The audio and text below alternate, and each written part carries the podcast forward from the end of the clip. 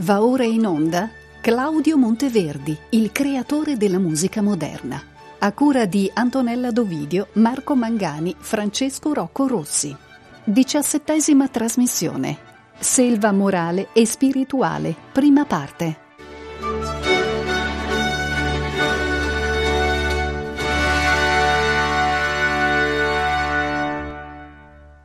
Cari ascoltatrici, cari ascoltatori, qui Francesco Roccorossi vi augura nuovamente buon viaggio, buon viaggio all'interno della musica sacra di Monteverdi.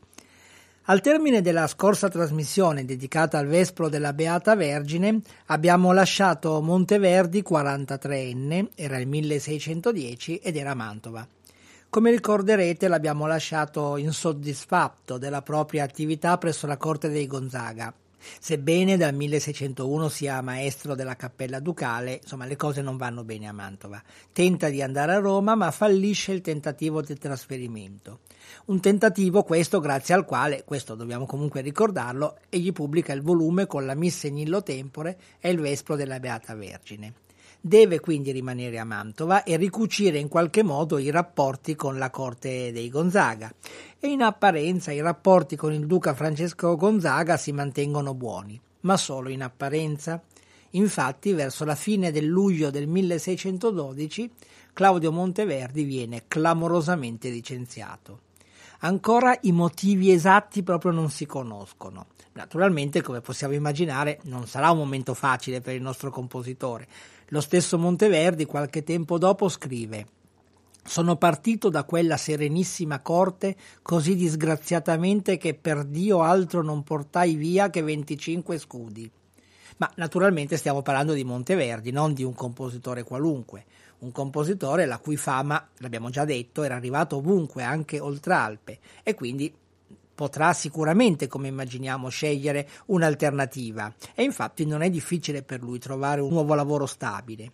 A Venezia è appena morto Giulio Cesare Martinengo, il maestro di cappella in San Marco, e si cerca il sostituto.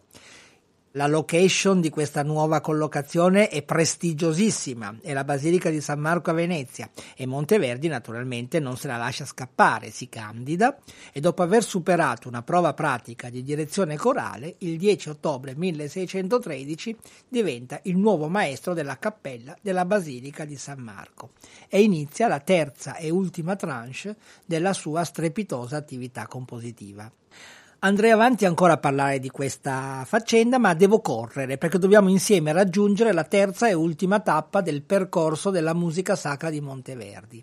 Restiamo naturalmente a Venezia, ma ci spostiamo parecchio più in là, ossia ci portiamo nel biennio 1640-1641. Monteverdi ha 73 anni e nel frattempo all'incirca nel 1633, è quasi sicuramente diventato sacerdote, chissà, forse per assicurarsi ulteriormente una vecchiaia tranquilla, non sappiamo. Naturalmente, in qualità di direttore della Cappella Marciana, negli anni veneziani compone parecchia musica sacra, eppure nuovamente, prima della selva morale e spirituale, non ci è rimasto nulla. Ci è rimasto sicuramente qualche manoscritto e qualche brano pubblicato qua e là in alcune antologie musicali. Sappiamo poi da alcuni documenti dei titoli di alcune composizioni, per esempio una lettera del 1621 ci parla di una messa da morto per Cosimo II di Toscana che gli sarebbe stata commissionata dai fiorentini che erano residenti a Venezia, ma nulla ci è giunto. Paradossalmente, l'associazione Monteverdi Musica Sacra ci porta molto più spesso a operazioni musicali e editoriali cui Monteverdi è per lo più estraneo. Mi riferisco ai numerosi contraffacta, ossia ai rivestimenti spirituali delle sue opere profane. In pratica, si sostituiva il testo con un altro, spesso in latino, e di argomento spirituale. Particolarmente attivo in questo campo è il compositore Aquilino Coppini, il quale pubblica tre libri di contraffacta tolti dai madrigali di Monteverdi e anche altri compositori. Così, giusto per citare qualche titolo, Cruda Amarilli, il madrigale celeberrimo di Monteverdi, diventa Felle Amaro. E sempre rimanendo nell'ambito del quinto libro di madrigali, O Mirtillo diventa invece O mi fili mea vita. Ma ritorniamo a Monteverdi, che nel 1640 o più probabilmente nel 1641 pubblica una monumentale silloge di musica sacra, la selva morale e spirituale. Il dubbio riguardo alla data di pubblicazione deriva dal fatto che mentre il frontespizio porta l'anno 1640, la sottoscrizione della dedicatoria eh, parla di 1 maggio 1641. Ormai si tende comunque a ritenere più corretta la data del 1641. Probabilmente il 1640 del frontespizio è da intendere More Veneto, cioè secondo l'uso veneziano. Cosa significa? Secondo il calendario in uso nella Repubblica di Venezia, il Capodanno cadeva il primo marzo, per cui gennaio e febbraio facevano ancora parte dell'anno precedente. Può essere quindi che il frontespizio sia stato concepito durante questi due mesi e poi all'atto effettivo della pubblicazione non sia stato corretto e quindi riportava un anno precedente. Probabilmente è andata così, ma non ne siamo sicuri. La selva morale spirituale è dedicata a Eleonora Gonzaga, figlia del duca di Mantova e vedova dell'imperatore del Sacro Romano Impero Ferdinando II, che è recentemente scomparso. A tal proposito, vale la pena di sottolineare che nel 1638 Monteverdi aveva dato alle stampe l'ottavo libro di madrigali, i madrigali guerrieri e amorosi, dedicati all'imperatore Ferdinando III, figlio per l'appunto del marito di Eleonora Gonzaga. Quindi entrambe queste pubblicazioni, La selva morale e spirituale e i madrigali guerrieri e amorosi, rimandano a una dedica asburgica è un sottile fil rouge, quindi lega i madrigali anche sotto il profilo stilistico che come vedrete ogni tanto riaffiorerà. Ma ritorniamo alla selva. A differenza del Vespro del 1610, questa raccolta non ha un preciso indirizzo liturgico, ma contiene brani di eterogenea destinazione che destinazione di culto naturalmente, che sono evidentemente il frutto della quasi trentennale attività che Monteverdi eh, ha alla guida della Cappella Marciana. E proprio in questo senso si spiega il termine selva. La selva vuol dare l'idea di una raccolta disordinata di composizioni di varia natura e accostate in maniera apparentemente casuale e spontanea, proprio come una foresta. Ma come scrive Paolo Fabbri, in realtà quella foresta di composizioni musicali è certamente assai varia, ma meno selvatica di quanto vorrebbe lasciar credere. E a questo riguardo è quasi automatico un confronto con l'ottavo libro dei madrigali del 1638, i madrigali guerrieri amorosi. Anch'esso infatti colleziona una serie di composizioni molto diverse per generi e stili, tanto che viene considerato spesso il pandan profano della selva. Dunque la selva in questione poi è morale e spirituale, cioè contiene una sezione dal tono edificante, sebbene non marcatamente religiosa e, e sicuramente non liturgica, e un'altra spirituale, ossia genericamente più legata all'ambito sacro e dotata di composizioni sicuramente liturgiche, come la messa o i brani per il vespro, accanto ad altre che sono più devozionali. Come abbiamo già visto a proposito del Vespro della Beata Vergine, anche qui entra in gioco un sapiente mix di antico e moderno. Ma si tratta di un gioco di specchi, o meglio di travestimenti. Infatti, ciò che sembra antico magicamente si trasforma in moderno grazie a una serie di scambi e incastri che la selva propone. Sono volutamente un po' criptico. Non preoccupatevi, scoprirete prestissimo cosa intendo. Dicevamo che la raccolta è solo apparentemente selvatica, ossia non soggetta a una pianificazione. Il progetto c'è e come? E consiste proprio nell'organizzazione dei brani che rispondono a una logica tematica ben precisa. Abbiamo in tutto 40 composizioni. Conto la messa a quattro voci come un'unica composizione. All'inizio abbiamo cinque brani di contenuto edificante in lingua italiana che costituiscono la prima sezione, ossia la parte morale della raccolta. Non per niente queste prime cinque composizioni sono elencate come madrigali o canzonette morali. L'apertura è affidata a O ciechi, il tanto affaticar che giova. Nell'indice è indicato come madrigale morale a cinque voci e due violini, più l'onnipresente basso seguente. Il testo è estrapolato dal primo trionfo della morte di Petrarca e ci ricorda che siamo di passaggio su questa terra, per cui tanto affaticar che giova, non vale proprio la pena affaticarsi per ricchezze, onori ed altre vanità.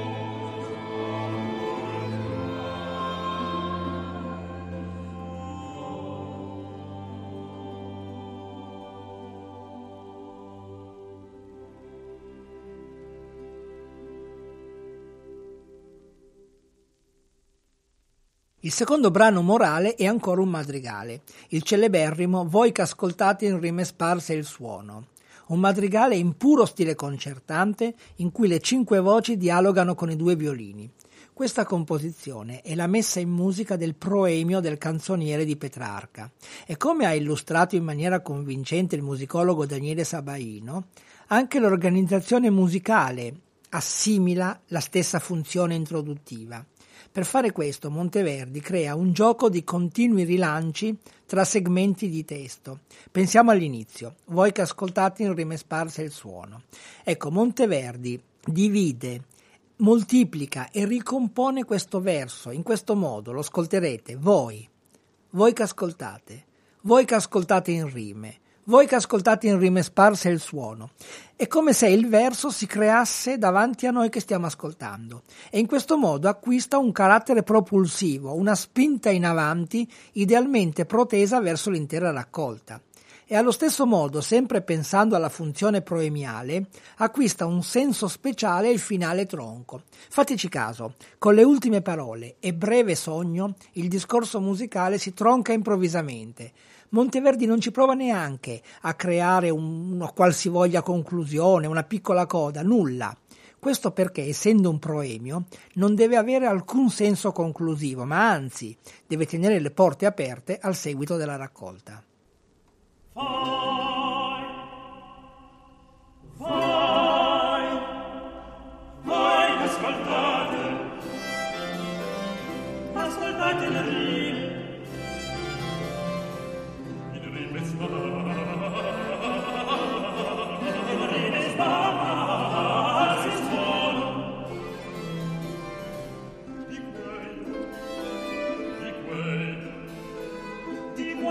di quel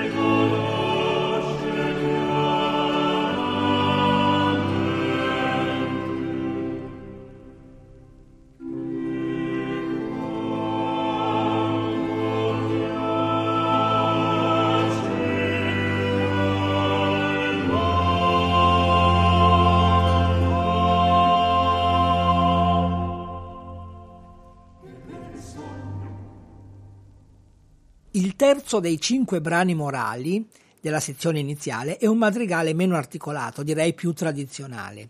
È una composizione a cinque voci su testo di Angelo Grillo, poeta nonché padre benedettino.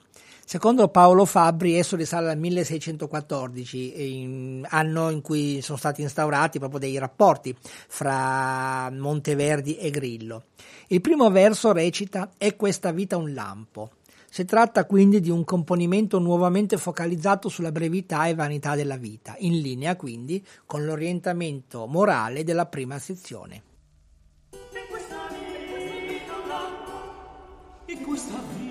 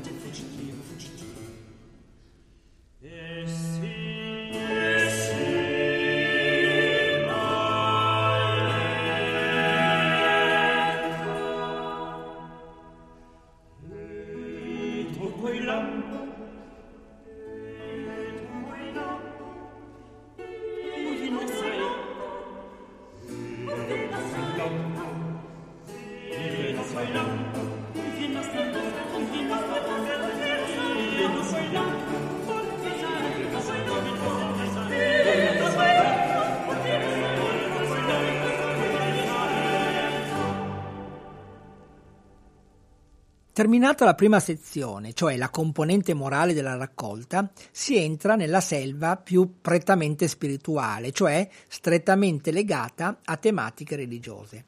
E abbiamo quindi la seconda sezione che consiste in un blocco di composizioni dedicate alla messa.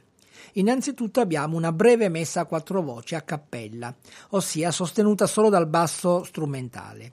Si tratta di un normalissimo ordinarium misse, cioè Kyrie, Gloria, Credo, Sanctus e Agnus Dei.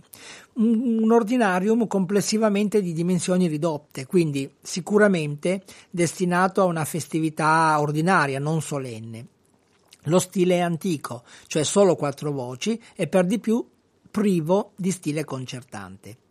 Si tratta di un, di un, ordinarium ciclico. L'appartenenza a un medesimo organismo liturgico musicale è infatti garantita dalla condivisione di un tema che hanno in comune. Il motivo iniziale del Kyrie, un motivo a due voci, viene infatti variamente parafrasato e attraversa anche gli altri movimenti della messa. Ma proprio riguardo alla messa fa la sua comparsa quel gioco di travestimenti e incastri cui enigmaticamente accennavo prima. Monteverdi infatti prevede la possibilità di adattare la messa a diversi gradi di solennità. È più o meno la stessa cosa che si è detta a proposito del doppio Magnificat nel Vespro. In questo caso la messa a quattro voci è seguita da una serie di brani sostitutivi decisamente più elaborati e quasi tutti in stile concertante. Abbiamo un Gloria completo a sette voci, con due violini e quattro viole da braccio, ovvero quattro tromboni, quali si ponno lasciare se occorresce l'incidente, cioè quattro viole da braccio e quattro tromboni che sono alternativi, ma se serve un altro grado di solennità e naturalmente se si hanno gli strumenti a disposizione, questi strumenti possono anche suonare insieme. Segue poi l'Et Resurrexit a due soprani o tenori e due violini, poi Et Iterum a tre voci, basso e due contralti, accompagnati da quattro tromboni o quattro viole da braccio che anche in questo caso si possono lasciare. Monteverdi poi prescrive anche un crucifixus a quattro voci, questo a cappella, alternativo però a quello inserito nel credo della messa. Insomma, come potete notare, la messa si trasforma in un organismo in costante metamorfosi, le cui fattezze dipendono dalle mutevoli scelte di organico e anche dalle varie possibilità combinatorie. In altre parole, a seconda della circostanza si attingeva da questo repertorio proposto da Monteverdi per creare una messa ogni volta diversa. E io l'ho fatto per questa trasmissione. La messa che ho creato per voi è così organizzata. Kyrie a quattro voci seguito da Gloria a sette voci, poi abbiamo il, il credo così organizzato, Patrem a quattro voci, Crucifixus alternativo e per concludere Et Resurrexit ed Et Iterum nella veste concertante.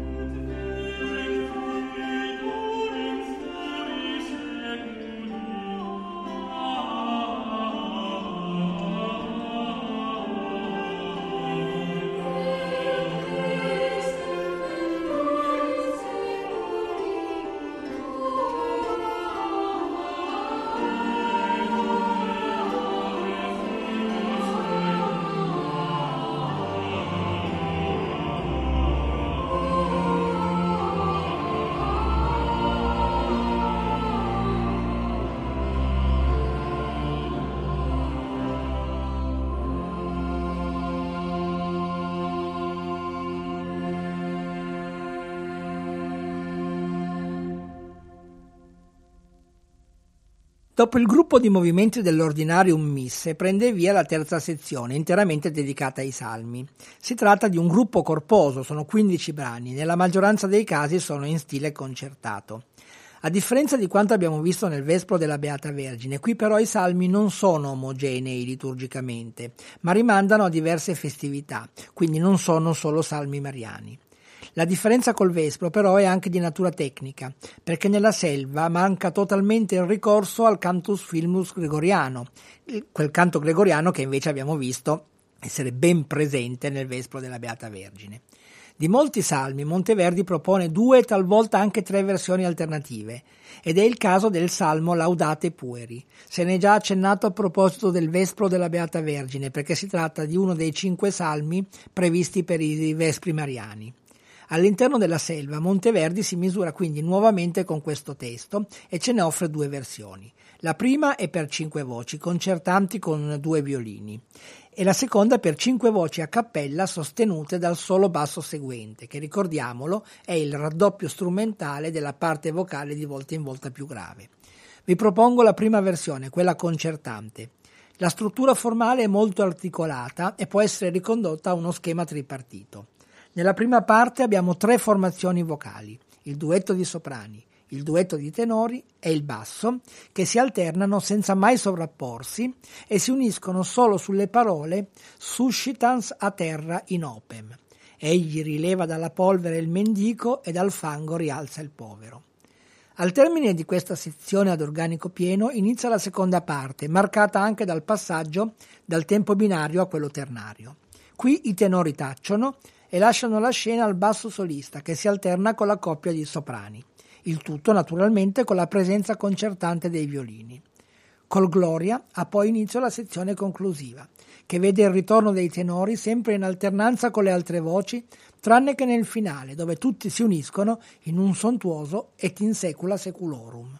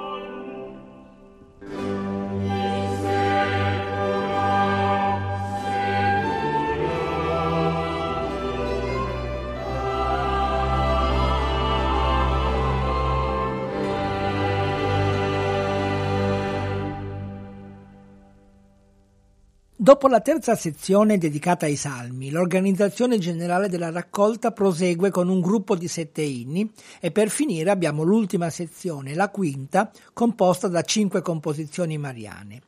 Rimangono fuori da questa organizzazione pentapartita pochi brani, che però non per questo sono meno significativi e interessanti, tutt'altro.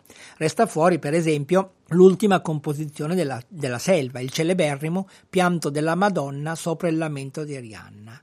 Ma tutti questi argomenti ormai non abbiamo tempo di trattarli oggi e ne parleremo nella prossima trasmissione. Vi aspetto.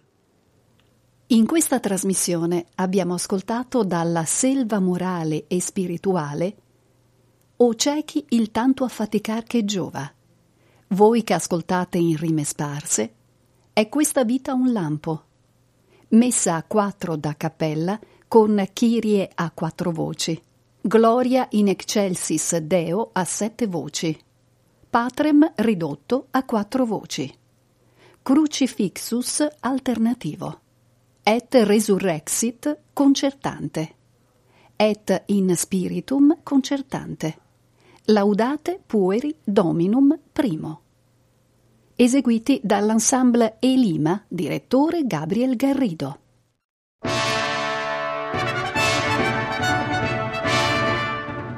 Abbiamo trasmesso Claudio Monteverdi, il creatore della musica moderna, a cura di Antonella Dovidio, Marco Mangani, Francesco Rocco Rossi. Diciassettesima trasmissione. Selva morale e spirituale, prima parte.